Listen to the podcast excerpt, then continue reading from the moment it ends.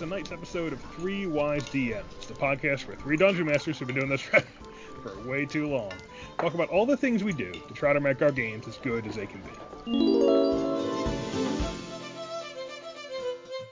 I'm Thorn, and I'm joined by Tony. There's too many men, too many people making too many problems. Not, Not enough much to go around. love to go around. the land of confusion. Oh, yeah. What's up, Genesis? Bringing it back. Hey. It's like 87 or something. I oh. thought you were talking about my plot, but okay. I think the Bruce that Springsteen. is also the that's the soundtrack to Storm King's Thunder as well, as read as run by DM Tony. Oh, I swear, I'm gonna wrap up every plot line just as well as Game of Thrones did it. I got this. Land of confusion. Oh. You're setting that low bar, huh? That little limbo bar you gotta you gotta hop over there. That is a great segue to what tonight's episode is because we are talking about what does happen when you have a lot of players at the table. DMing for I would say five or more, six or more players. Uh, you know, a lot of the advice out there is that you should only have you really want to play DM with like three to four players, maybe a fifth, but we do a lot of our games six, seven, eight players. So tonight we're going to look into how that can become a, as Dave put it, land of confusion, and also our tips for making sure it doesn't, making sure everyone still has fun at the table. So guys, let's start off with what's the biggest game you think you ever DM'd? Ooh. I mean, for one shot, or I mean, a campaign. I'll take both. Um, greedy that way. I'm gonna say biggest at one time was probably around 12. Oh, Campaign, I'm thinking like eight to nine. Yeah. So I think I've done, I've definitely done eight. I might have done 10 for like a one time thing. I've done eight several times. I will say it starts getting tricky once you get past your like your six player. Like six is kind of where you start running into some. That is the beginning of big game problems in my experience. Mm. Uh, what about you, Dave? Yeah, I uh same. I've been uh, I know I've definitely done eight. I don't think I've done more than that. I don't if I'm remember if I can remember, and I don't believe I have. But eight would probably have been the, the top end of it. I mean, even even the ones we're playing now are pretty big. Woodstock Wanderers has currently six players and was up to uh, seven at one point. Even had Well, an it's eighth back, at one it's, point. it's back to seven now, right? That's true. It is now that Tony's joined the game. We're back up Yeah. to seven. Mm. Uh, Storm King's Thunder is what six, five, five players. Uh, Stra- that's- Strahd, we have six going. yeah, and that's just with the with the current games that we're currently playing. So I mean, it's pretty easy. You know, once you get playing and you have some friends who want to join, it is just really easy to hit like. Yeah, you kind of usually start off with like your four or so players, and then, well, you got this friend who wants to play, and that friend who wants to play. You don't want to say no to anyone. I mean, I, I really like to let everyone play who can, but you know, it gets a little confusing at that point. Like, what do you find? What do you guys find happens when you start getting six plus players? Well, you know, we're talking about the sweet uh, of five to six players. I mean, those are some real rookie numbers. I mean, you got to boost them up and have like a solid seven, eight players. I, in my experience, somebody's backstory is going to slip through the cracks. Mm. You're going to have someone come to you and they're level four and they're like, "So, we ever going to do my backstory? Anything? I I sent you that that article." I, that link to my story and that sonnet I wrote with that, you know, that art I, I sent. I'm like, oh yeah, yeah, the dwarven prince. All right, yeah, I got this. Uh, yeah, uh, next game. but yeah, no, I, I found that somebody, some backstories get a lot of attention, and then some really just go off the farm. Some of my players are here like, you guys are getting backstory adventures. well, that that very much has to do with the with the DM and the style, as we've talked about uh, pretty much every episode now. But just to, we should probably just clarify though, because this is actually it's a bit more specific, right? Because Mm. uh, it, this was from a listener, right? That came in, uh, Dan from Illinois, I think, and he was specifically talking about running this. Uh, he was he's currently running Lost Mines of Phandelver, uh, and he has I think six players, and he's noticing that as they're starting to gather some stuff, because as we know, WotC's uh, initial adventures like to throw out some candy to make the game really really fun. Um, he's starting to find that his players are just blasting through anything he throws at him. So he's like, what the hell am I supposed to do with that? Um, and that that rung very true for me because uh, for me that's where it really starts to become more of an issue. Not as much backstory and stuff, even though I understand what Tony's saying, but uh, more about finding that ability to challenge the party without running into uh, an intermin- interminable slog of like you know two hour combats or um, just that they're just they're easy moding the whole damn adventure, or you just throw something so heavy out there that it just straight out kills them, and then that's not yeah. fun either, you know. Well, I think we can probably, you know, we can itemize what are some of the problems you run into. And I think to me, there's three things that you run into that can be difficult with groups with a lot of players. Once you start getting, you know, over, you know, once you get up to six players and above. One is what Tony brought up is that you can't really, it becomes more difficult to serve everyone's story especially if they're coming in with if, if none of their stories are combined. Like sometimes you'll have a group come in where like two of them are brother sister or they have some kind of you know co backstory. But if you're trying to get to six backstory stories, I think you can do it. It's easier to incorporate that this many players with a low background, high high forward focus kind of campaign. I mean, I do tend to do campaigns and I'm like, okay, well here's a situation you're in, go. What do you do? And that in some ways is better with a lot of players because if everyone's got this deep backstory, it's hard to get to them all. Mm. Two. So that's that's that's one issue. The second issue is I think, you know, Dave, what you brought up here, which is the balance issue. Once you throw more players in the game, it throws off your balance. The players are bringing a lot more heat. They're bringing a lot more, especially if you're going against like a solo. Well, now the solo has to endure six attacks instead of just four attacks. Yeah. You know, or eight attacks instead of five attacks, and that is that will chew through hit points like nothing. And I don't care if you've got, you know, there's a lot of things you can have on stone skins, protections. The more turns that players are taking between a fewer bad guys turns, the more chances they have to whittle away defenses and just make a big bad go down in like one round. You know, that is how you yeah. can, you know, big bad rolls low on initiative and boom, all seven party members get to attack and he is now a flaming pile of ashes by the time, you know, by the time the first round's over. You become very versed in the uh you become very versed in the concept of action economy and how that matters. yes, absolutely. Um and, and you know, we could talk about that. Some video games I would I would think legendary actions help with that. And some some uh, board games have mechanics like that, where no matter how many players you have, you have an equal number of actions for whatever they're playing against. Yeah. But the other thing is, uh, you know, what Tony was, uh, or, or, or, actually, no, I'm sorry. So the third thing is, is something I'll throw out there, which is table management. The more players mm. you have, the more your turns bog down, the more your combat's bogged down. And then especially, Dave, like you say, if you start trying to up the monster count because you're now dealing with having to deal with more players, well, that makes it it it, it bogs it down exponentially because now for every new player you have another monster turn to take, so you have even you have twice as many. You're adding twice as much time to the turn order. And these are all, you know, these are the big, three big things that I find make it difficult to DM large groups mm-hmm. sometimes. And maybe mm-hmm. if you can add a fourth, kind of tie to that last one, you know, kind of the the the addendum to that third one, is you'll get you tend because things are slower and because there's longer time between turns, you tend you can get more table talk, you can get more players who aren't paying attention because there's a bigger group and more going on and it's taking longer to get to them. We've seen that in some of our games. I would argue that happened sure. a little bit in the Slavers Bay game. Oh uh, yeah, absolutely, absolutely. That, that's actually to tell you the truth, uh, the Slavers Bay campaign was uh, a real um, crucible for me to uh, begin to understand how do I manage that, especially when I had some players in on that table that were experienced players, because that will change it as well. Mm-hmm. Uh, because they know how to use their characters, they know how to use battlefield and tactics and strategies. You know, they can think through it in a way that players newer to the game are not gonna be able to, and you'll just run roughshod over them a lot of times. You know, so yeah, yeah. Because we had what? We had seven players in that one, right? Yeah, we had seven, and then down to six, and then we brought uh, another player back in. One of the players had had to leave, and uh, yeah, so we had seven, seven full, I believe. Yeah, and it did. And that one kind of had all.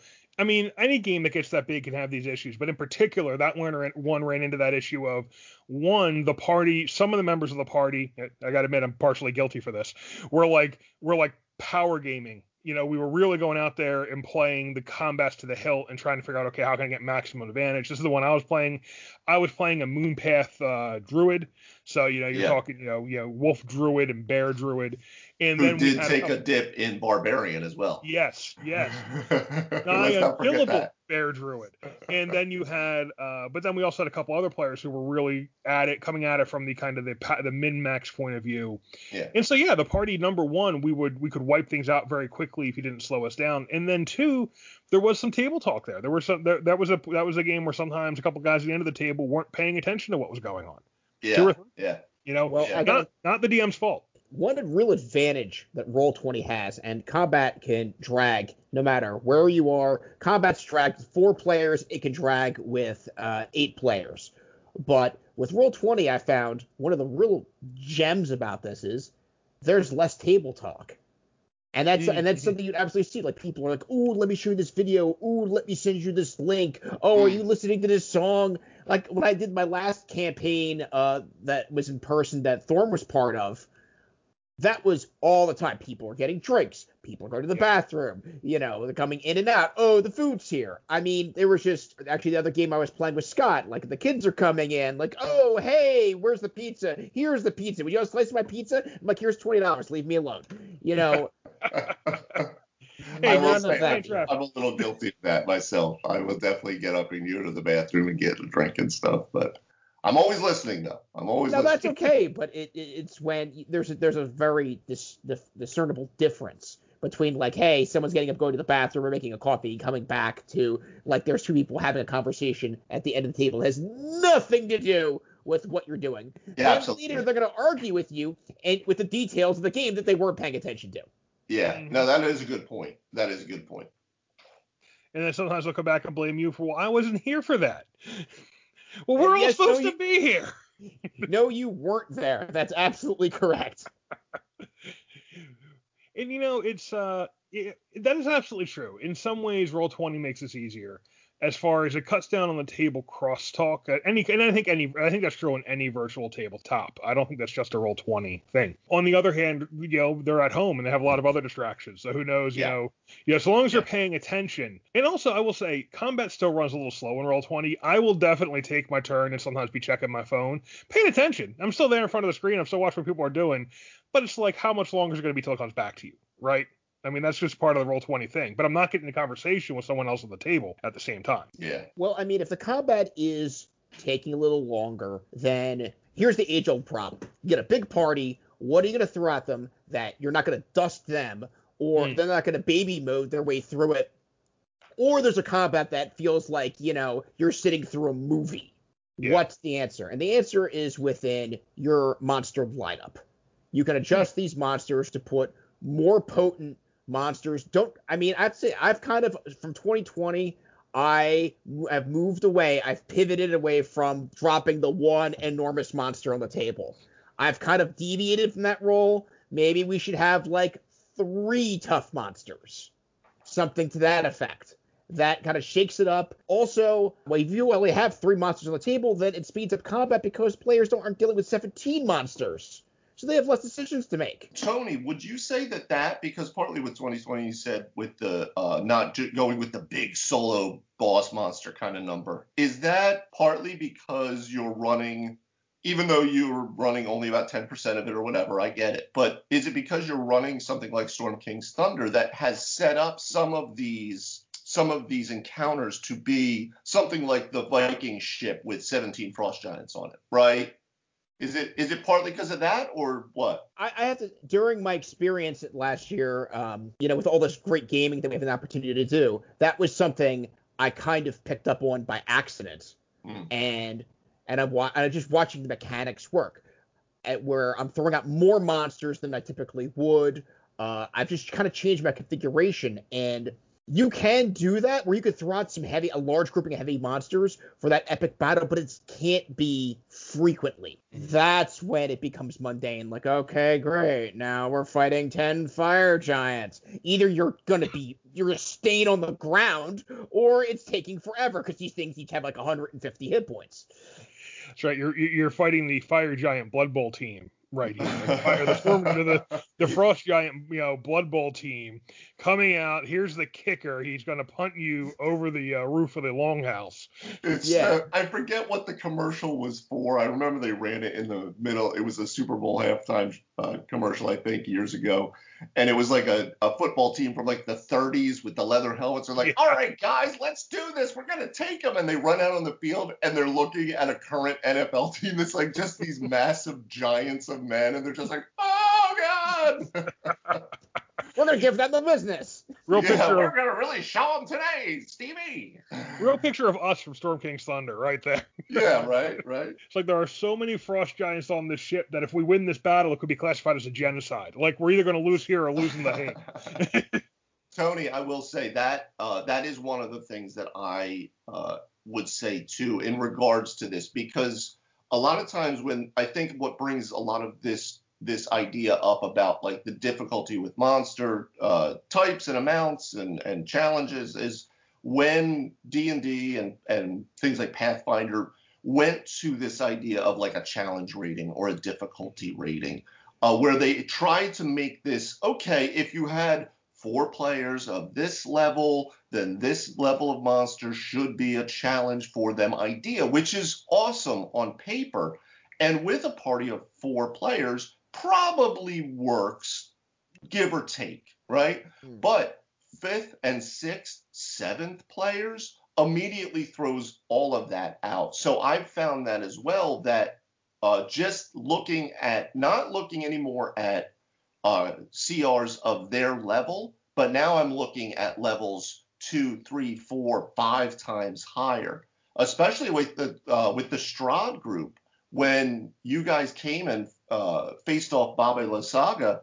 Um, I don't know why I said it like that, but that was weird. I would have said it much worse. Yeah, Baba La Saga. yeah, or no, you know, pasta lasagna. That's what we There we go. that's what There- we're gonna go with. Pasta Um, lasagna. but she is a CR11 creature, and the hut, and the scarecrows, right? Um, so, but you guys still handled yourselves against some heavy, heavy hitters. So there's there's a learning of what can this party take by kind of throwing out heavier and heavier things at them. But I would definitely, for people out there, start looking at things well past the CR that you think you should be. Well, I think there can be. Uh, I think we can put some rules of thumb there. Mm-hmm. I know for me, when I'm because the whole idea behind CR, from my understanding, was that you know the the the CR rating, uh, you know, one can pro- can potentially kill a level one character with one shot. So I was thinking with that in mind that this is your hard cap. You don't go over their level, but you might fill in with some other things. I have found if you have six players, you can Yeah. probably go two CR levels above the party level Yeah. with and then with some other junk on the table just to kind of spread things around some. If you go more than that, you can go three levels. I want to go. I haven't gone five yet. I'll also say the level of danger is not consistent. The monster manual mon- monsters, in my experience, were much easier fights than uh, Xanathar's monsters. Uh, no, Volo's to Volo's, bolos, yeah, Volo's, Yeah, definitely. which yeah. is part of what re- led to the red cap incident we've talked about so much. Because I had played, you guys had fought against some CR2 monsters from the Monster Manual, and then the red caps came in, and the red caps are much tougher.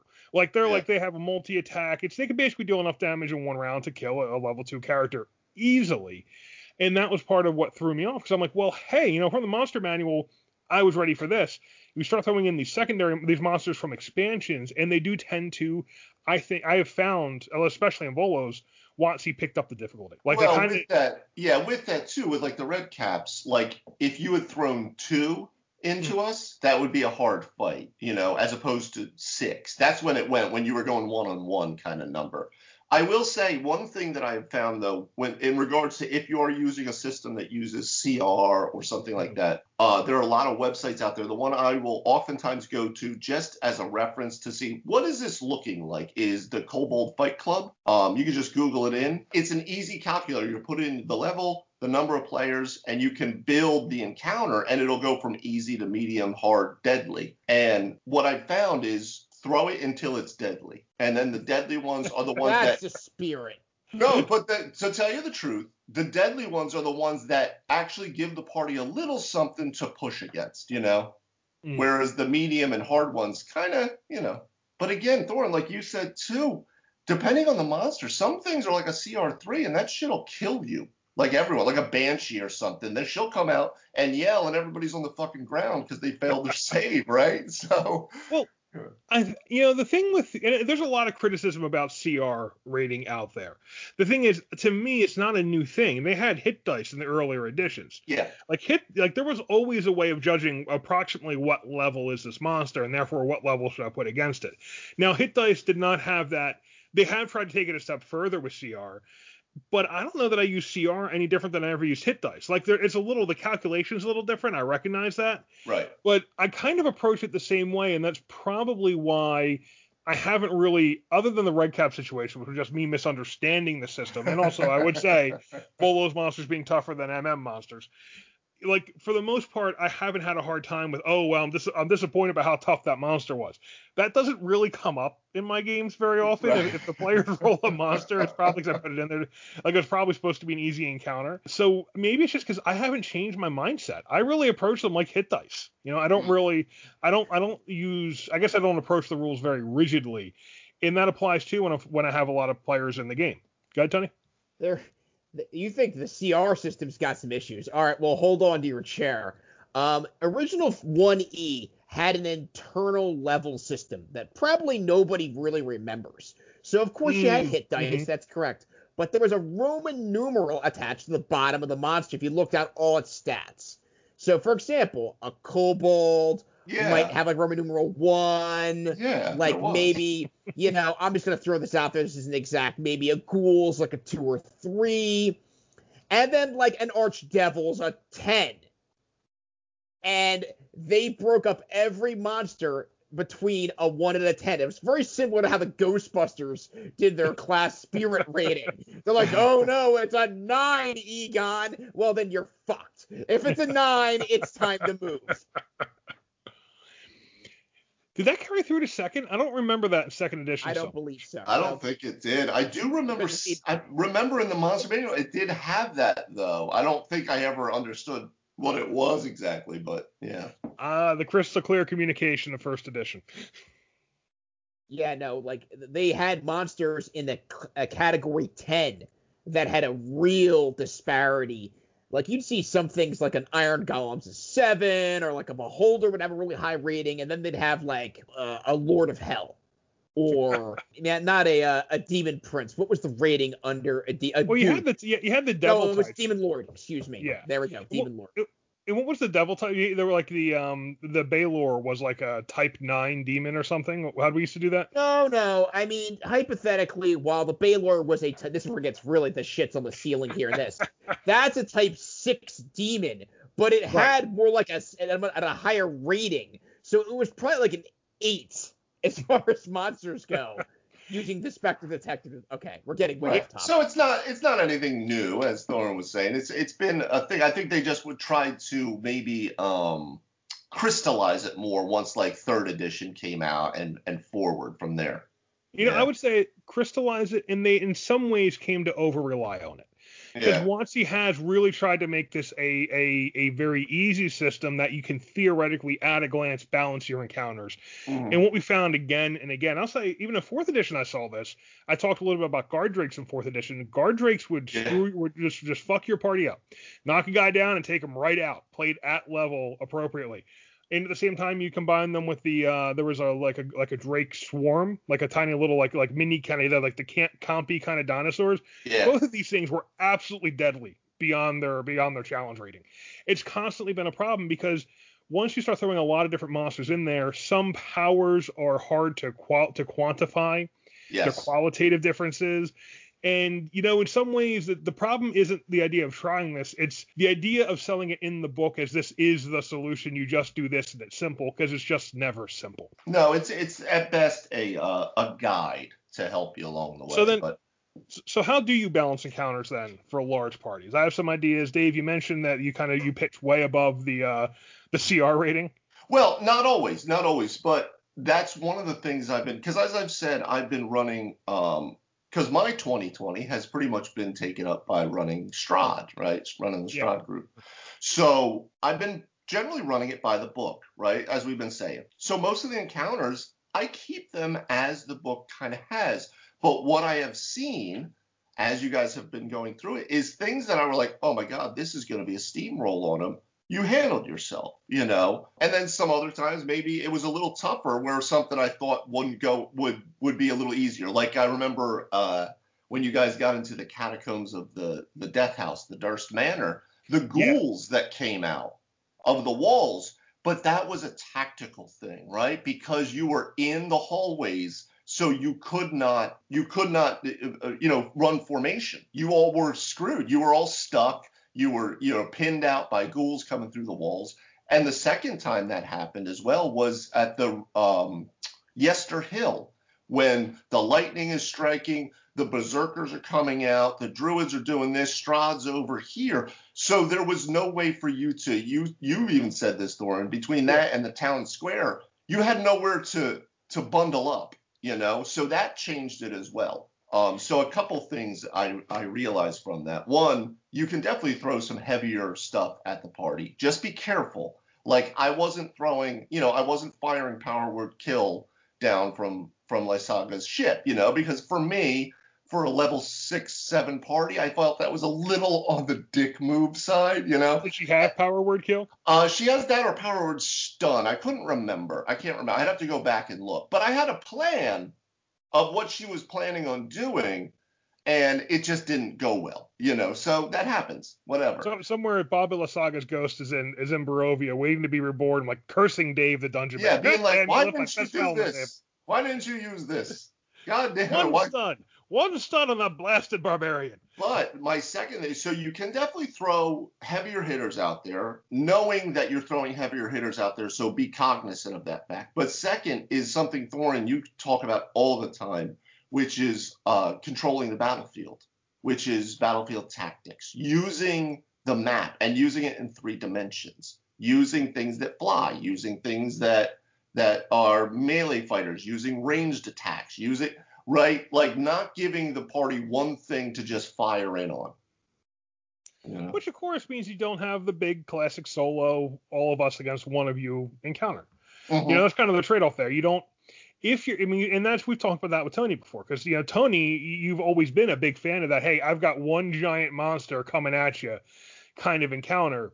I tend to break that up and use a lot of not a lot of different monsters but I will say when I come at an encounter I am actively thinking about okay, how am I challenging the the, the melee guys? How am I challenging the range guys? How yeah. am I doing like how am I making it interesting for everyone else? You could argue, in fact, I would argue lately I've maybe overdone it because I don't know if every encounter should be done that way. You know, there is there there is a lot of logic to making to to giving your players, you know, like a couple easy encounters for every hard encounter. You know, yeah. and an easy encounter isn't just about CR rating. It's also like I'm one easy encounter I remember the party really enjoyed, even if it was a little boring for me, was against a roper. So they were in a they were they were in a cavern walking over oh, bridge, yeah. and the ropers on the other side of the bridge, and there's piercers falling from the ceiling, which in this edition are, are considered basically uh, larval ropers, and the party with um, uh, freezing ray and ranged attacks were basically able to take out the roper without allowing it to advance close enough to, to, to attack them. And it was like, okay, it's kind of in some ways a little bit of a boring encounter, but the party really enjoyed having him at a distance and being able to do their thing. And yes. you know, the ropers and the, the, I'm sorry, the piercers still made it a little interesting because there's still things falling on them. The party starts trying to surgically take them out too.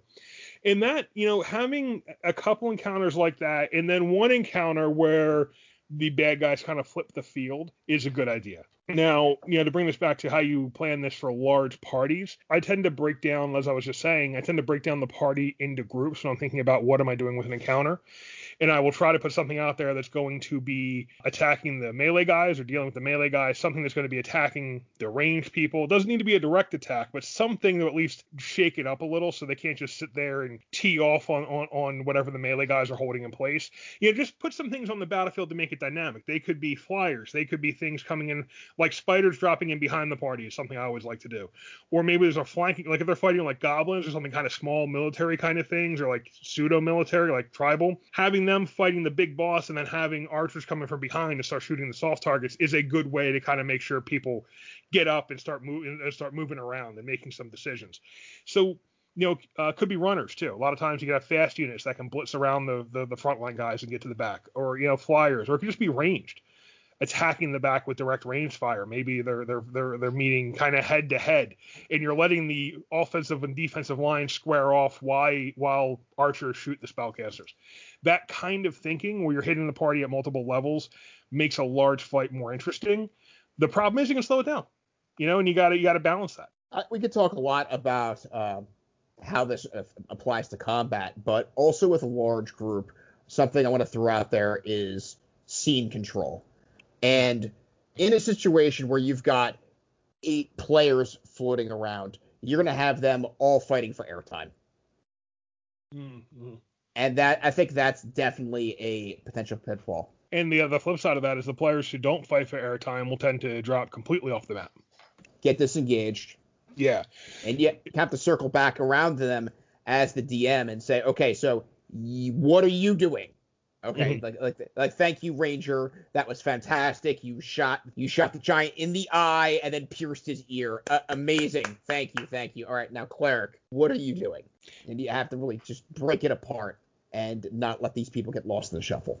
Yeah, you know, I had some problems with that in a recent game because we have, like we are saying, we have like seven people in the party now, seven players in the party, and you know, we were in a spot that was particularly important to one of the players, and, and so that player's you know talking to kind of the he, he's you know it's a paladin talking to the leader of his order, but it did become hard to get the other to to, to find places to engage the other players, and also hard to kind of get the paladin to give up airtime so other players can get a word in. Not that he wasn't doing his stuff. I mean, he was role playing. It was it was it was good, and I wanted that. But there's this balance between okay, letting that part that player who's Mhm. who who's seen this as shine. Without letting them shine for so long, the other members can't get in there, especially when there's like seven other members, because it becomes that you know you might it's when there's like three or four people in the in the party. Yeah, usually they all chime in at some point. Someone makes a joke, someone goes to something else, someone contributes to whatever's the, the, the whatever the main focus of the scene is. When it's six, it's like okay, maybe two other members get involved, but you still have half the party's not doing anything. It's just very hard to kind of mix them in. Any tips for that? That is a really fine line you need to walk walk there. And I have to tell you, I as a DM have made mistakes where I've cut people's scenes too mm. short, and they were like, "The fuck." Like, you know, this is my moment. I came out of my trailer, I got dressed up, I rehearsed my lines, and now, now you're pulling me off the stage with a cane. Well, it's tough, and the tip I'd throw that there is you kind of comes back to, and we should make an official list of certain rules that we've kind of coined as phrases. Here's the wise DMs. Mhm. One is knowing the room, and you got to kind of look around this room and go, okay, is everybody looking they're they're they're rocking the scene? Is this cool? They're like, yeah, man, like you're nailing this. Or they're like, okay, well, I've checked my email on my phone. Hmm, you know, maybe I'd make it a streaming other game in here to watch at the same time. Then you kind of have to nudge it along.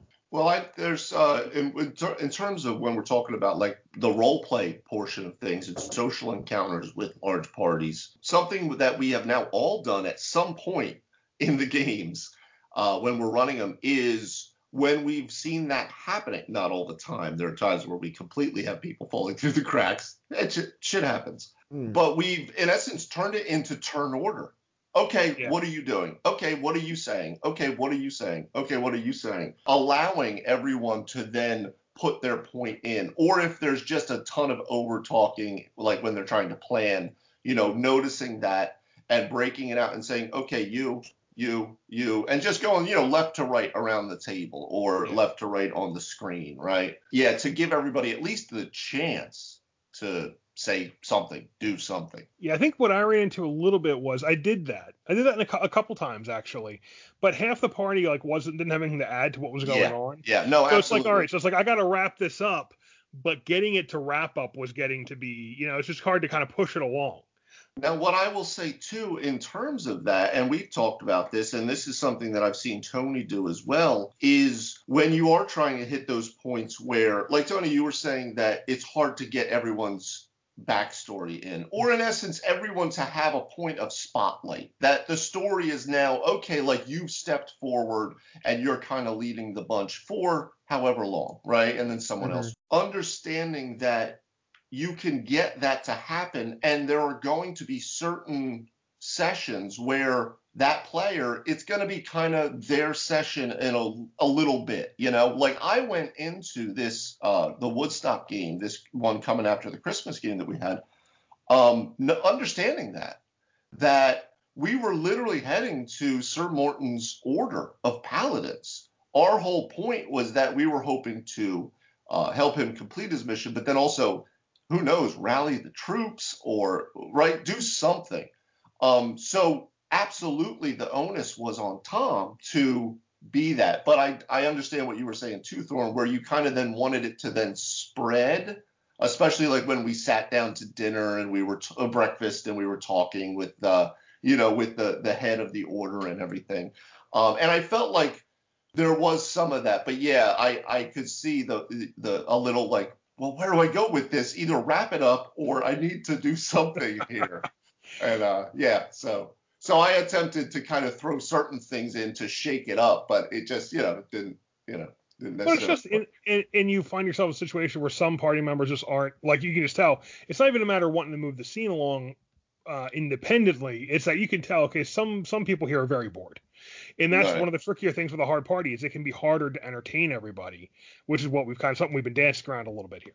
Yeah, yeah. No, absolutely. Absolutely. The smaller groups, it's you're right there. Everyone is boom, boom, boom, you know. Especially live too. We have talked about that uh, yeah. the virtual tabletops that it it brings a lot of advantage it brings specific disadvantages and part of that is the intercommunication that you would usually have at the table so yeah you, players would speak up versus get kind of get swept over in the Roll20 situation which is super easy yeah really. So how do you encourage everyone to kind of st- step in and have their say even when they feel a little bit drowned out by the party and you know some players also specifically will kind of wallflower a little more in a big party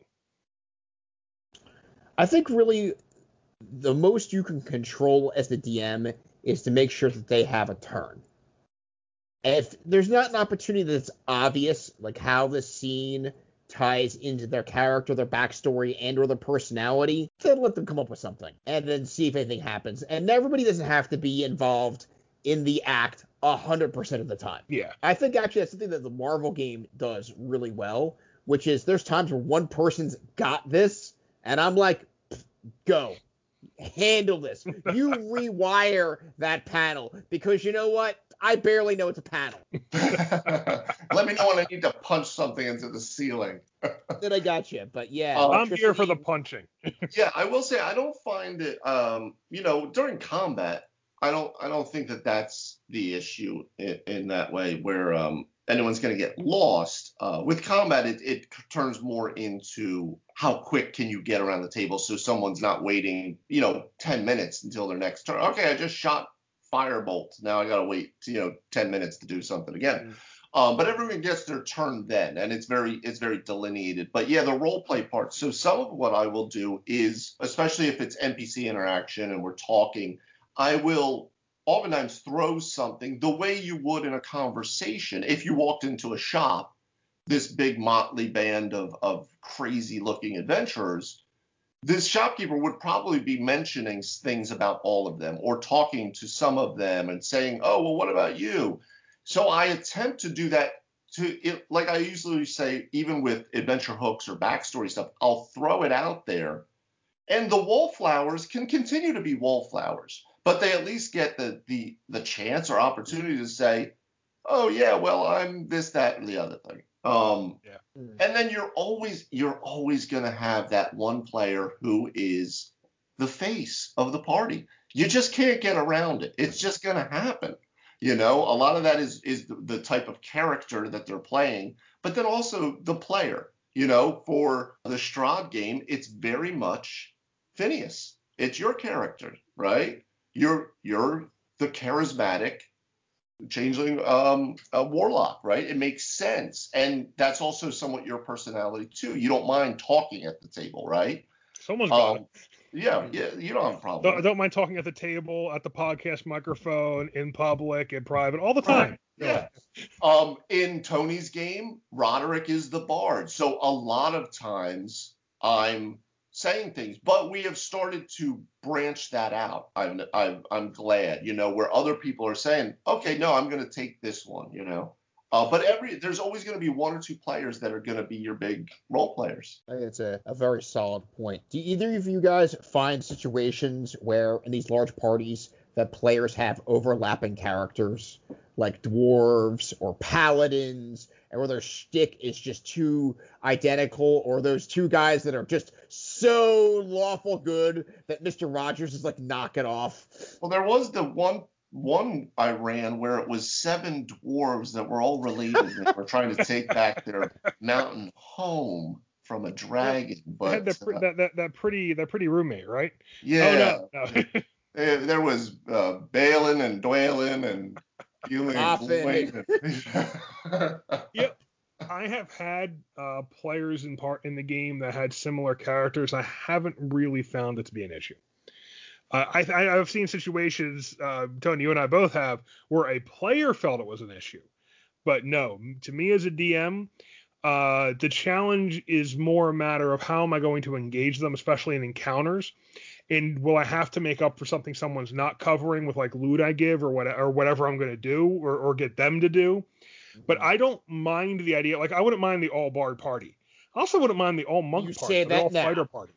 No, Oh, I think it's fine. You know. no, I I would I there's a lot that I would be into to do one of those. Like they're all from a guild and they're all like the same type of class because even in the same class like it's still the that person playing that character and they're going to approach it differently. So I I myself don't have a problem with overlapping at all. But even even if they approach it the same way, is there a problem with having a Merry and Pippin in your party? You know, I mean, it's common in the literature, at least in, in, in TV, to have a couple characters who like act like brothers almost. You know, like they're both doing this, they both approach things the same way, and it's just kind of two of the same class essentially. Well, as much as I want to be traveling with the cast of cats, that is just fabulous as far as ideas go. Um, I have been in. Thugger is a curious cat. Can we just go in the inn? You know, like. But I've been in several games where we had multiple all warriors. And what the problem I ran into there is, as a player and as a DM, it was all about who has the best initiative, who has the most hit points, who has the highest damage output. And Oh, it's like, uh, what eh, does anybody have? I don't know, a personality? Because that's what I want to see. Like, does anybody have some defining traits other than you can stab very quickly? You know, it becomes. It, you, I think you still have to let the players decide that to some extent. Yeah. Now, sometimes when I've had multiple warriors in a party, what we've seen is they kind of one tends to kind of go one way, one tends to go the other way. Like one will become more defensive and one will become more offensive. I don't know. As I mean, Well, Thor, didn't you have the what was was Tony running the game or you where you guys had the thing was in essence kind of the Warriors three idea? I was running that game, and that was a battle. That was a battle master and two warriors. And I'm gonna guess that Tony. Part of what Tony's saying here is that actually one of them might even been a paladin, to be honest. But they kind of all acted as a unit, and some of those characters didn't have a ton of character. Although we do remember them as like the three kind of like basically army buddies, right? They were like they, they basically they felt like they were like kind of like a like an army platoon kind of movie. Now, I mean, I was in a campaign with a barbarian, a ranger, a paladin, and everybody else was fighters. And the depth was maybe one was an Amazon, and like the other one was a swashbuckler. And the So do you swashbuckler was always doing goofy shit like cutting chandelier ropes. And I'm like, ugh. well, I'm going to claim ignorance then because to tell you the truth, I haven't actually run into it where I have a ton of overlapping people, so I can't say for certain, but I don't think I would, but I will I will uh, claim a level of ignorance. I'm not sure. So, so Tony, do you feel like the class defines what the character is going to be? Is that It kind of, it sounds like that's it kind of part, like kind of unstated here. Uh, I think specifically your class abilities kind of define how you're going to handle problems. So you've got a party with seven badass warriors. Well, you know what they're going to do? They're going to kick the shit out of these guys. There's the bad guys. There they are. Are we going to try to talk to them? Maybe Nope. deal with their allies? I would- no, face punching. I'll say I would like to see I would love to see how to challenge that though. Like someone who's creating a phalanx, right? And they have their formations and their strategies that they've built up. You know, that might be fun to tr- to to play with. To I'll throw the mind this out flayer at the berserking druid. Go right ahead. I'll throw this out there too. You know, we've talked a lot, Tony. You've talked a lot about know your table. I think sometimes you also got to know what movie are you in. And the DM only has so much control over that, right? If it's three warriors, you're not doing, you know, you're at best if you have charismatic warriors, you're getting the four musketeers. You know, at worst, you're just kind of getting, you know, uh, um, I don't know, like like like uh, Centurion, or it's it's it's Mm. effectively a war movie then. So I think they are going to fight everything because that's what they came here to do, right? They, that is a whole party that came here to chew to kick ass and chew bubblegum, and they're all out of Well, bubblegum because it hasn't been invented yet in this fantasy world. Can I just say that it's probably not going to be like Centurion or Platoon. It'll probably be more like um, Tropic Thunder, but uh, that's just uh, that's just the D and D. That just that's what happens. that's what happens. I was trying to think of a good movie like that where they stay together and fight. Yeah, Uh, yeah. No, but I'm just the, just the the jokiness of it, right? Because it always Yeah. turns into a bunch of silly gags. Yeah, Well, mine was always the Holy Grail every freaking time. Exactly, exactly. Does anybody feel that they run into issues with these large parties with distributing treasure and or gold? Because I do want to classify them separately.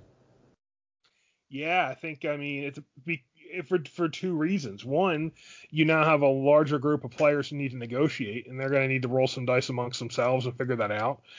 And two, which ties back into the problem Dave was talking about with combat balance, you're now you know it's the problem with balance with a large party is you're every time you do something for everyone, it's it, the, the number the the amount of it amplifies, right? It's exponential. like if you're giving out yeah like if, if you're giving now you're not just in you know if you have a party of five and you're giving everyone magic items it's five magic items well now you've got a party of seven and it's seven magic items and that can add up especially because you know it's like okay one of them got a wand of magic missiles later on one of them gets a wand of fireballs that's a lot of of, of extra spells coming at your bad guys Yeah, that's a lot harder for your resource management to happen. I will say, here you go. I'm just going to throw it out here. Uh, it's a problem if your players know better. All right. And what I mean by that is uh, a lot of my previous uh, games I've run and campaigns I've run, there was never a problem. And then playing like like with you guys and stuff, you're like, oh, where's this? This is on. Uh, where's the magic items? Where's the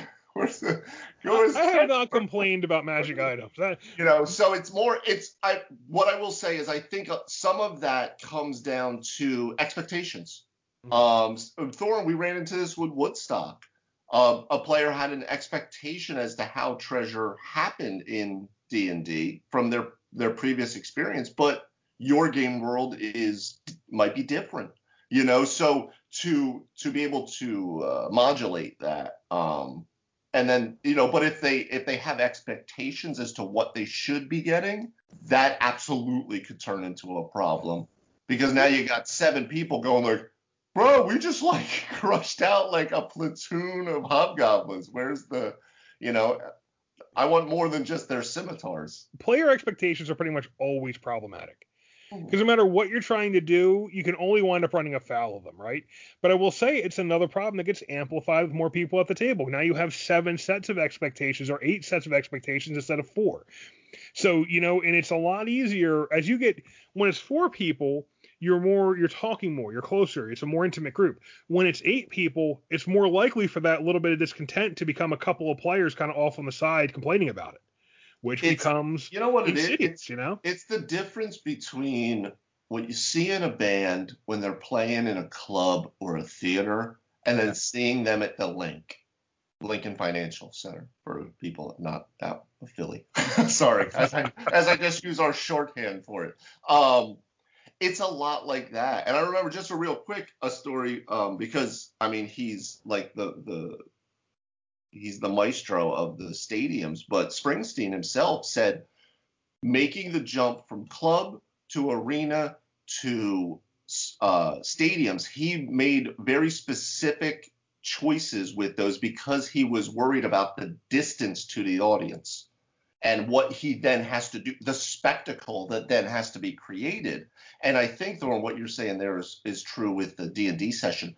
The three and four player groups, right? Just the, the your classic group is that intimate club setting where it doesn't have to be the spectacle necessarily on the stage. It's just the talent of the songwriter up there and the band, and it's just rocking. Where the stadium show has to be fucking lights and fireworks and smoke and you know sliding across the stage and all this. And those large groups, you almost have to become that. You have to amp up the the performance side of it. Well, I think it's that, and I think it's also you know the the the other thing I'm getting at is the politics become a bigger deal. You know, because an eight person group is not going to be as tight as a four person group. Mm. So you have to worry about like fractures. And you know, if someone doesn't like the way something's going, they're more likely to get a couple of the others on their side, and it maybe doesn't come back to you. Yeah, Yeah. most of my players can't agree on a pizza topping. So as far as like he, you know, like Thorn, I have to say I had a real oh, oh shit moment in your game uh, last week where you basically dropped half a dozen choices, and I'm like, well, here it is. There's no way we're gonna be able to resolve this in a timely fashion. I dropped half a dozen choices. I called a break. Actually, I dropped more than half a dozen. I'm like, look, you tell me what you want to do. Here, here's your agency. All the agency you guys want. What adventure do you want to go on? I'm wide open here. Let's All I'm it. thinking is the the one session in Slaver's Bay when you guys were deciding for about an hour or more uh, whether you're going to leave the basement or not. half the party was outside and half were still talking in the basement. What are you At talking- least we knew the question. We're still doing a short rest. What's happening? Actually, I thought the party handled that pretty well, but I did, you know, I and that's uh, we had a moment like that in the other game that kind of didn't go as well. I think, you know, I'm playing a wide open game, so sometimes you got to lay out for players. Look, you could do all these different things. You tell me which direction you want to go in. yeah. And then I went and I ad libbed the Vampire's Mansion, uh, which we're still working on in the next session. So I'll get to prep a little more for the next session. But yeah, it was like, all right, you can do this thing or this thing or this thing. And oh, here's another thing. It just came into my head. You tell me which direction do you want to go in, which was very much, you know, there had been feedback that they felt like they'd been on, like they hadn't been given a lot of choices uh, with the No, I world. so I love- wanted. And, and there had it. been choices that they weren't recognizing. So I mentioned in, I mentioned in my um, New Year's resolutions, I wanted to make sure I wanted to do more communication, communicate better, so my players recognize the choices they have. Yeah. Well, that's no, I was. loved it. I loved it because it gave a ton of of possibility and agency and choice, and it opened up the world a lot more too. You know, because the only world we've seen for nine levels has been the Off the forest in a way, right? This just wild expanse. I would of, be of stark raving mad. Like I'd, So I'd to be you able to be in- jacket. Yeah, to be in uh, in towns and different, you know, factions and political groups and stuff. That was really that was awesome, you know, because we hadn't really played into that yet with this group. So I'm excited to see where that goes. So, and I will get one tip related to that if you're going to DM that way. Um, if you're going to give the party, you know, Tony mentions what Tony mentions is absolutely true. If you're going to drop six or seven or more choices on the party as far as what do they want to do next, it's going to take them some time, and it should take them some time to talk through their options. You want them to. You want them to be thinking about it. That means they're invested. And what I did is I threw it out there. I hung out for a little bit to answer questions and poke them and kind of see what direction they wanted to go in. And then I left the room and I called a break and I went and made a pot of coffee and told them to keep talking. I didn't I didn't get a cup of coffee. I went, I put the water on boil, I ground the beans, I made a pot of coffee, and then came back like 10 minutes later and they're still discussing it. My role play has that effect on people. I mean, I wanted that though. It's like, all right, you got you, you balls in your court, but as a party, you have to decide what you want to do. So here's your choices, and I hung out long enough to make sure they had the information they wanted. Then I left and I let them talk it out. I'm a big fan of leaving the table as a DM and letting the players talk amongst themselves to figure out what they want to do. Actually, actually, one of my favorite tricks when you give players a lot of a lot of choices, leave the room. It doesn't be for long, ten minutes or so. Just let them talk. Let it, let them think about it themselves without you kind of hovering over their shoulders. I was very pleasantly surprised that didn't turn into like the scene from when they were trying to figure out how to destroy the ring. And they're like, huh, let's hold a council. And I'm like, okay, let me set up my, my hammock. Go ahead. I'm listening. So I mean, but are you satisfied with the outcome there, Tony? Yeah, that um, I felt that we had a real discussion and we took a viable option and we got some things accomplished. Dare I And- say, for one more top- time, we moved to football. On top of that, too, because now you know the audience is aware that Tony has now come into the Woodstock Wanderers, right? So I we're brought, kind of I brought Erasmus back to Godanathwa. He doesn't know this has been part of Godanathwa's master plan. yeah. The giant spaghetti monster's eternal quest to eat him. we've oh, now I know I can defend against it. so we've had we've had the two different campaigns that you were running in the same in your same world, and now the one character's over. But what that allowed was one for Tony's character Erasmus to have a level of intel, and also to kind of a reason why he would be brought in now because now he has these big info dumps that he can give that make a lot more sense as opposed to we just all of a sudden show up in this kingdom and you have to explain everything to us. You know, no, now one of our players, or one of our compatriots knows, and they're letting us know what you know what's happening. So I thought that was a great way to bring him in uh, past the Christmas game, which is just like, oh, you show up kind of thing, Yeah. right? I mean, that's easy to do in a one-off. But in terms of bringing in for a possible sticking around for levels and levels, you, you got to make it make sense. And I thought that was a good way that that made sense. Well, thank you. And I will say that's um, whenever I bring a new player into a game like this, especially one with a lot of kind of secrets that the party doesn't know about, Right. I try to bring them in with information. And part of the reason I do that, and this does tie into the large group thing, I would like the party to talk amongst themselves and and because that that gets people engaged, right? If they're Yes. just waiting for me to say things, it all kind of just turns into the moderator telling the story. I like having some members of the party having some information that they convey to others. And if you just tell them at the session and they're like, yeah, you guys heard that, right? That doesn't do it. Backstory hmm. or something that they're coming from another game. I like having them talk to each other and have to really question each other to learn things because I think, especially in a large party, that draw that drives engagement. That gets seven or eight players to pay attention to each other and start working like a team. Absolutely. Doesn't always work. Actually, last time I had a player come in, it didn't. That player didn't share anything, and it didn't work at all. So you know, know your know your audience. What do you guys feel about? How do you feel about having new players in large group situations? Oh, that's a good one. That's a really good one. well, like, do you mean, uh, you know, on the one hand, I'm always open to bring a player in. I'm not too worried about party dynamics in that way. Uh, I find, you know, new players often uh, help with party dynamics. If a game's getting a little stagnant, having a new player come in that can be can actually help it come together. I mean, new to the game, period. As in, like, Oh. hey, I've heard of this Dungeons and Dragons. What's this about? oh, so you're talking about having someone start off as a member of like an eight-person party. Yes, like say you're making a new campaign and you have a new you have one of your players or maybe a couple of your players in this large scenario and they've never played before at all. Well, um, so to me, there's a there's a plus and a minus to this. On the one hand, they should have plenty of support learning the game, which I think is really good. They're going to get to see a lot of other players play. They're going to get a lot of help figuring out what to do. They're I usually players help each other in that situation. They don't boss each other around. They don't at least in my games like like that's how I want it to be. And that's usually what I see is you know players usually pretty welcoming to the new player on the flip side, uh, they can wind up, you know, they can wind up becoming wallflowers because they can come into the game with the attitude of, you know, this is everyone else's game and I'm just here to watch or I'm just here to, to participate silently. So it can be hard to drive the interaction. Like I don't mind doing it, but I just those are the two sides of it. Like they're going to get a lot of support and they're liable to learn the game faster, but they're also liable to get overshadowed a bit.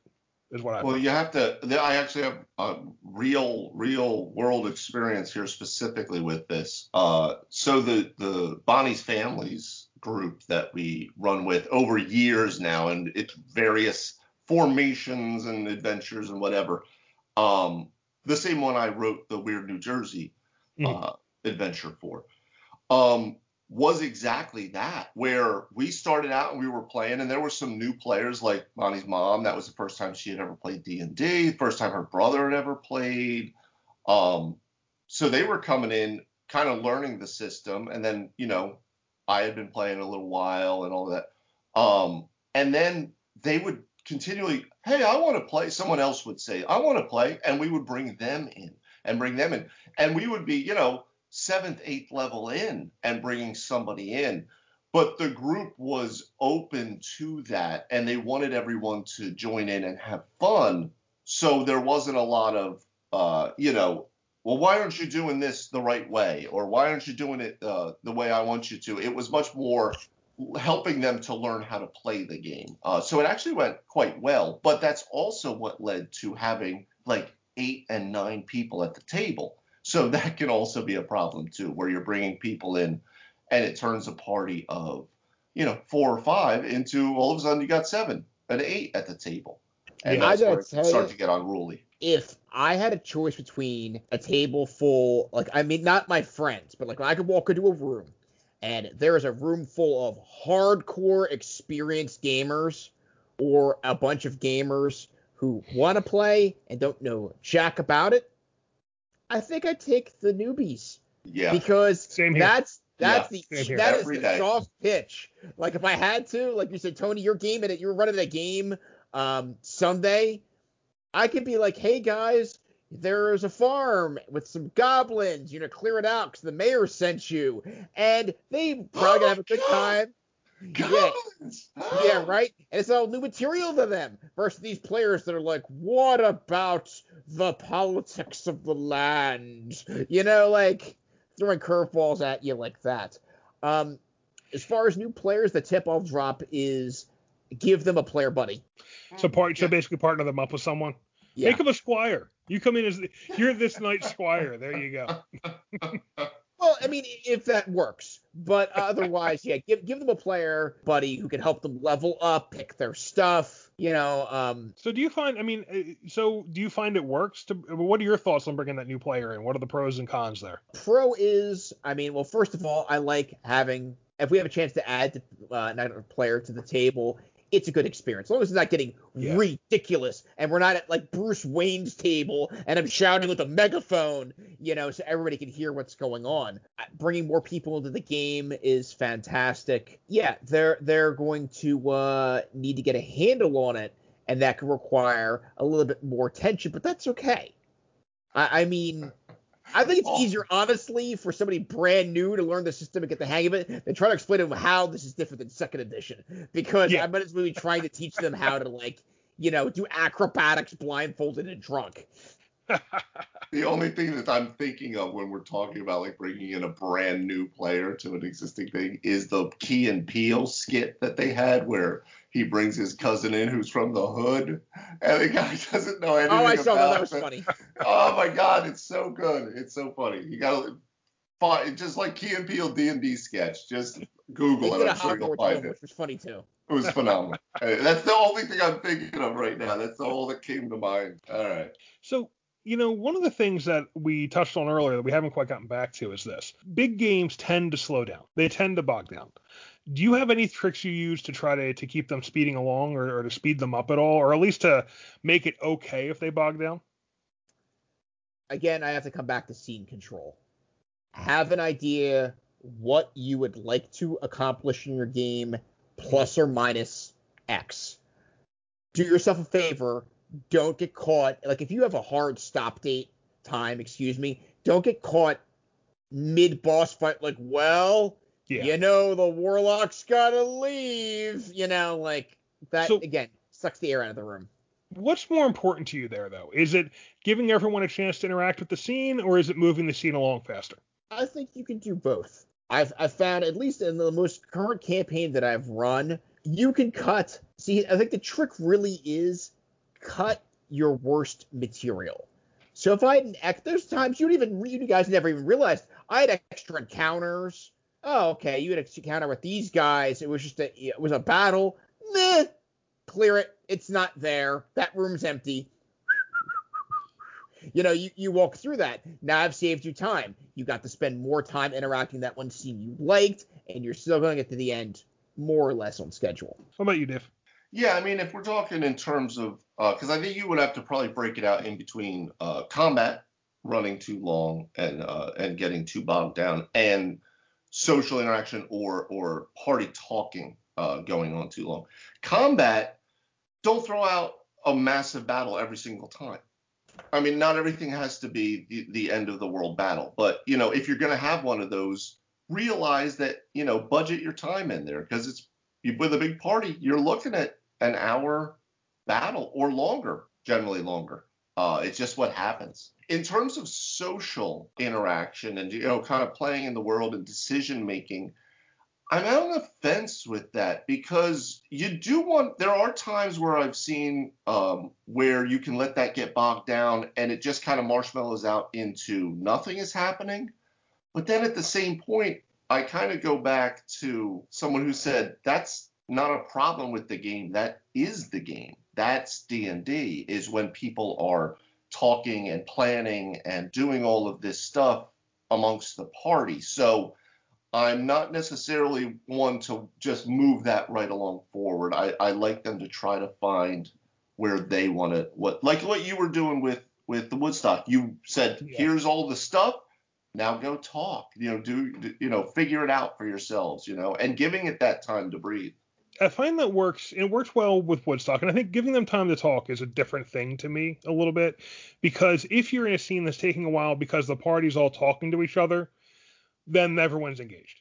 Yeah, and I don't mm-hmm. feel like that's bogging down, even if time wise it's bogging Right. down. But Right. something else that happened in that game where we kind of had a scene where, you know, some players were talking a lot and other players weren't talking at all, and that bogged down Yeah. that to me is a little is a little more where the rubber meets the road because that is a problem you run into with why do larger games bog down? In part because you tend to have one or two players who get very interested in something else whether it's having with the shopkeep which we've talked about or maybe they want to go run a solo thieving mission or maybe they're very interested in having this conversation and three other members in the party aren't. So like that like you know it's easy when it's working right? I mean it's easy when the whole party's talking. Yeah you let it go it's harder when three members are talking, three members aren't talking, and now you've got to make the call between okay, do I cut this here and you know move it on so these so everyone's having fun, and then like how do you keep that? Because it's not just a matter of do I cut it, it's a matter of when do I draw the line between here's the right time, this is too long. Well, I think you still can have your cake and eat it too. So mm. someone wants to ask somebody questions related indirectly to plot lines. You you try to find some clues, whatever. Okay, so they want to ask this this NPC some questions. Okay, ask some questions.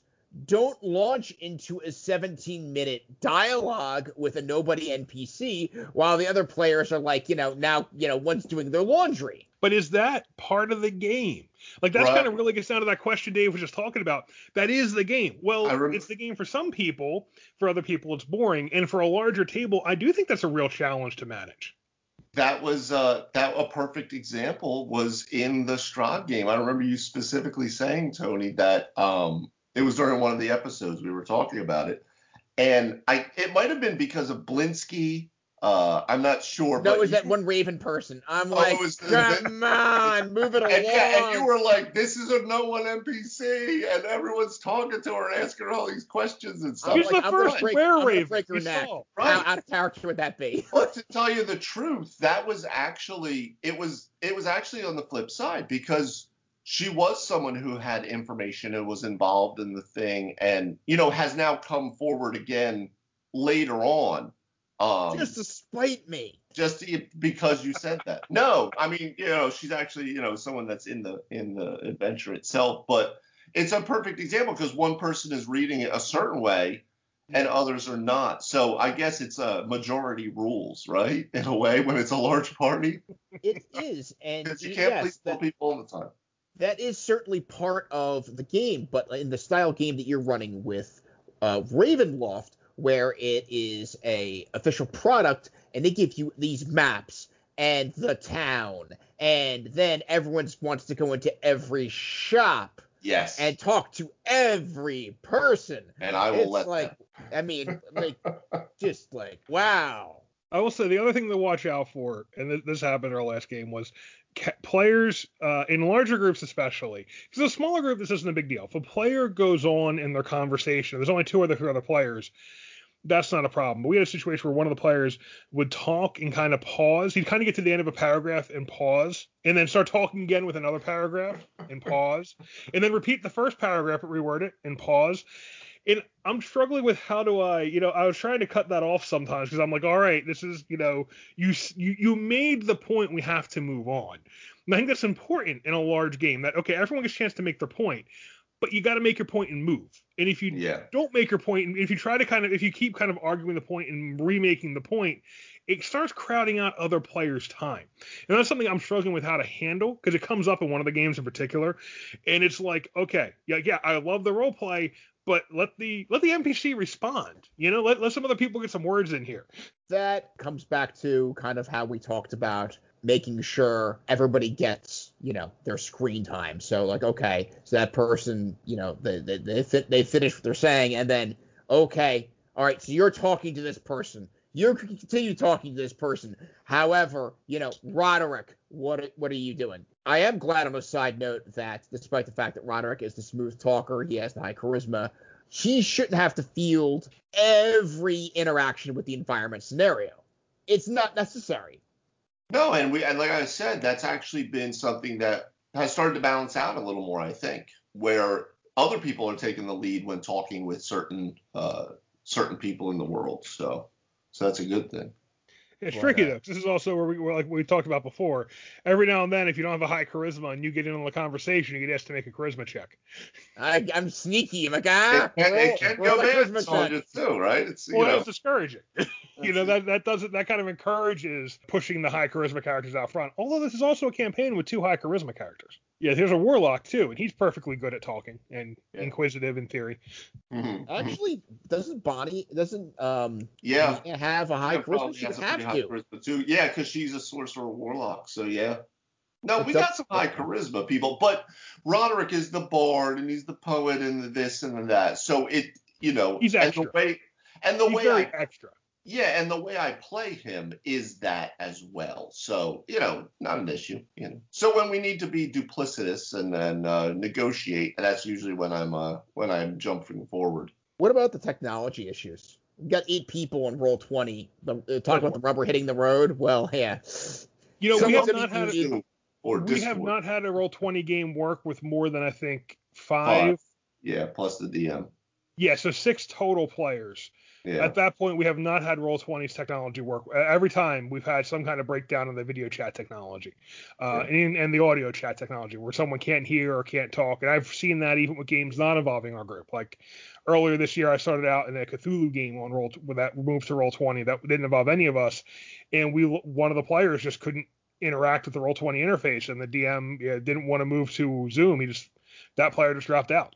I think if you have a lot of players, you're going to be better off using another chat channel. I know a lot of people out there who do a lot of online gaming, like Discord.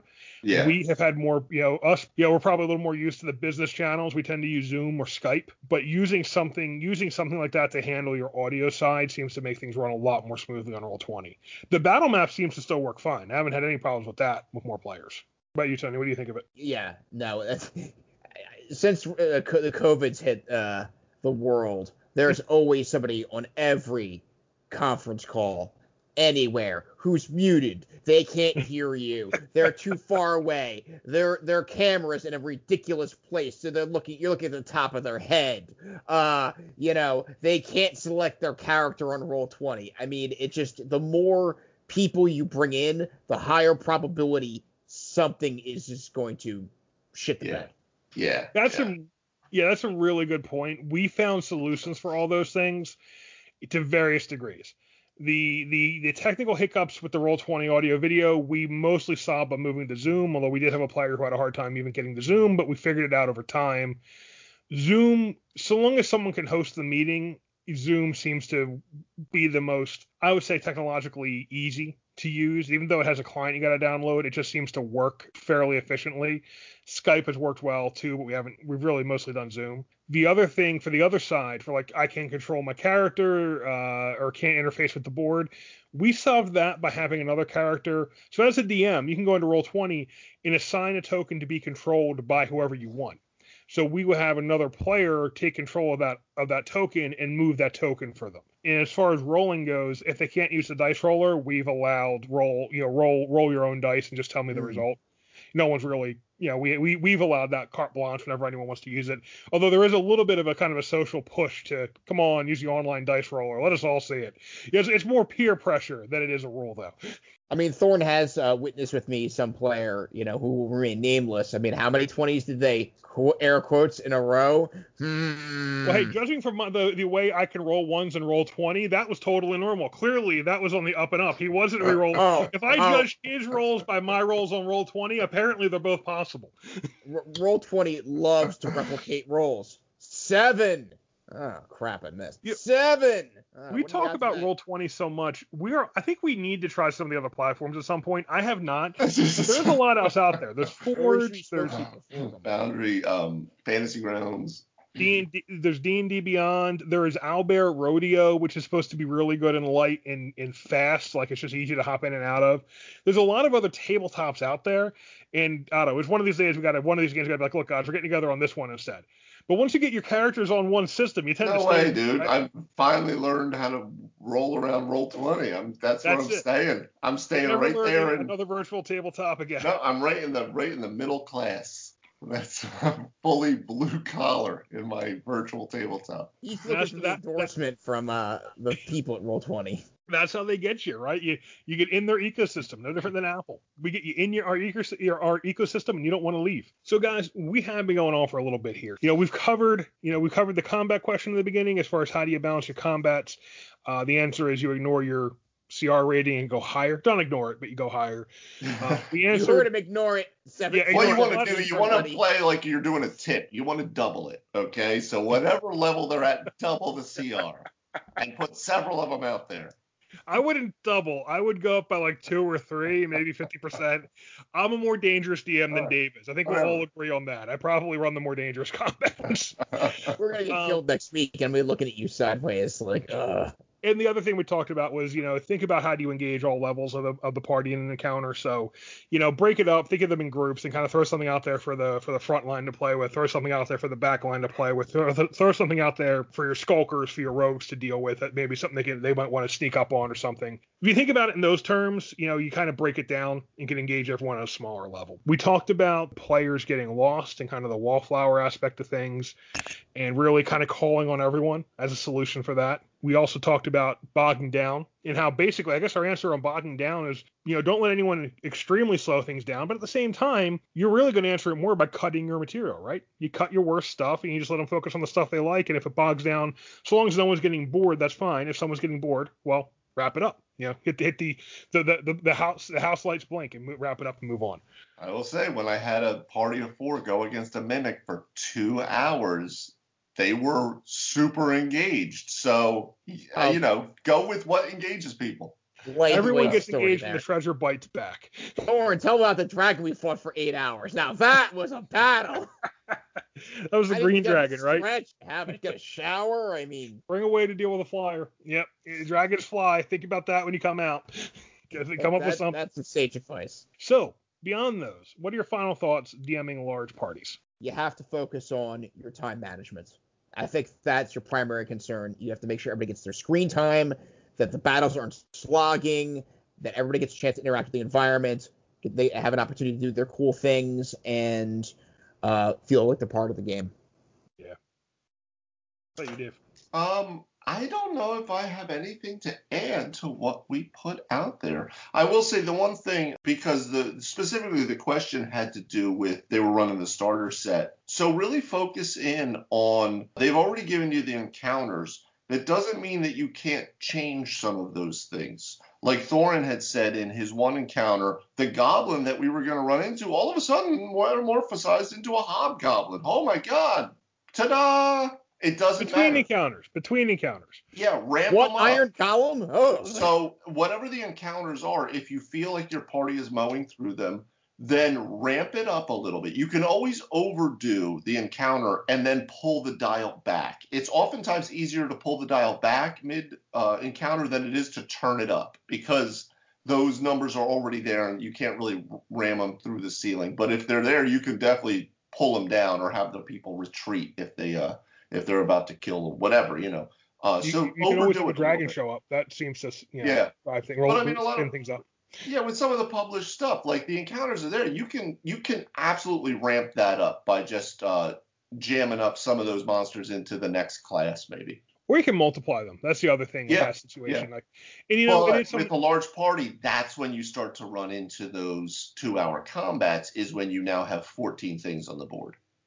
Right. y- yeah, you don't want to have 14 things on the board, and that's you know we didn't we didn't talk about this until now, but and we probably should have given the nature of the question. But one of the problems with the large parties is with the published is with published adventures that they tend to be made for about four players. Yeah. So when you have more, you got to ramp them up, and then when you ramp them up, you can slow things down. And like Dave, like you said, kind of jack, jack a couple of the bigger monsters up, or maybe sometimes the best thing to do was just take whatever the biggest thing is in the fight and double it. You know, Mm. if they were fighting, if they were fighting like, um, you know, one ogre and a bunch of orcs, well, maybe you throw a second ogre in there. You know, adding to the big stuff tends to be more efficient than adding a bunch of little stuff because the big stuff tends to get just one turn. Yeah. Oh, Yeah, I see- was hoping you were, you were going to say I should create, like, no, instead of a fire giant, I have a super fire giant. He would be like a CR17. Now that would And be he can fantastic. fly. If you have Right. one in the book, go for it. You know, if you can just up jump something by kind of replacing it with something tougher. But the point, I mean, and, and I mean, all jokes aside, the point there is you want to increase difficulty without increasing total number of turns because total number of turns and total number of targets can bog things down. So that's really, you know, you want to, if you're going to start adding, don't just double the 10 minions that were already out there. Double the boss, you know, add two Mhm. bosses. So they got that, that's the best way to kind of scale up because you're not adding a ton of new turns to the to the order then. Yeah. So, all right. So for my final thoughts, and I'm actually glad Dave, really glad you brought that up because we should have. That was definitely something I wanted to make sure we covered in this episode. I've DM'd a lot of big party games, and I think the biggest thing is calling everybody, trying to get everyone to contribute, and you know, trying to move things along. You might not be able to cut off a player in the middle of one action or one conversation, but where you could run into trouble is if you introduce multiple things in a row where one or two players are the ones dominating it and no one else is getting involved. So, you know, before you move on to the next lock for the rogue to pick, maybe ask someone else what they're doing. You know, before you move on to the next conversation the bar's going to dominate, give you know ask the fighter what he has right? Or let the fighter tell you how he plans to approach this this encounter. Get someone else you know like give everyone try to give everyone their turn to shine and try to as we talked about a couple times dave and tony both brought up occasionally you want to even handle a social encounter in effectively initiative order go around the table make sure everyone gets to say their thing before you move on to the next turn because that will let you keep everyone engaged and the other thing is you know try to play quickly even when i have a lot of monsters on the board I try to move my monsters quickly. Like even if I have 25 minions on the board, I move them in groups. You know, group initiative keeps things faster than individual initiative on the monster side. You know, I might have 20 monsters on the board. I won't have more than three initiative groups. I try to move the initiative groups as quickly as I can. I try to roll dice. If I have five minions attacking someone, I will just roll five d20s and tell them what happened. Anything you can do to crunch your side of it down is going to speed things up and keep your game going better. So that's it for me guys, you know, we're we're a small band here, but we have a large band in our games and in our listeners. You know, thanks a lot for for coming together for another episode. Absolutely. That's good stuff. Um, with the new year, we have a new logo. I wanted to plug our the artist who did it. Uh, go visit the Relentless Artist on Instagram. Uh, she did a fantastic job. Absolutely. Yes. So everyone, thanks again for listening to another episode of Three Wise DMs. Once again, if you want to catch more of our content, make sure you check out threewisedms.com. You're going to find an article there every Wednesday, so roughly twice as much content on the website as if you're just going to your podcast platform. If you are listening to us in a podcast platform, please smash that five star uh, rating, five star rating button. Leave us a good review. If you don't like what we're doing, let us know that personally. Don't put it in the review. We the five star reviews will really push us forward, but we will be happy to hear any feedback you have. If you do want to give us feedback, you can drop us a line at threewisedms at gmail.com uh, on our website in the What's Your Problem field, which is really for collecting potential episode ideas. So if you have something you want us to talk about, either one of those channels is great. Email or put it in the What's Your Problem field. And we interact a lot on Facebook, Twitter, and Instagram. So check us out there. Come by, see see what we're talking about there. Leave us a comment, and you know, follow us wherever you listen to podcasts. And that's it for this week. We'll see you next time on Three Wise DMs.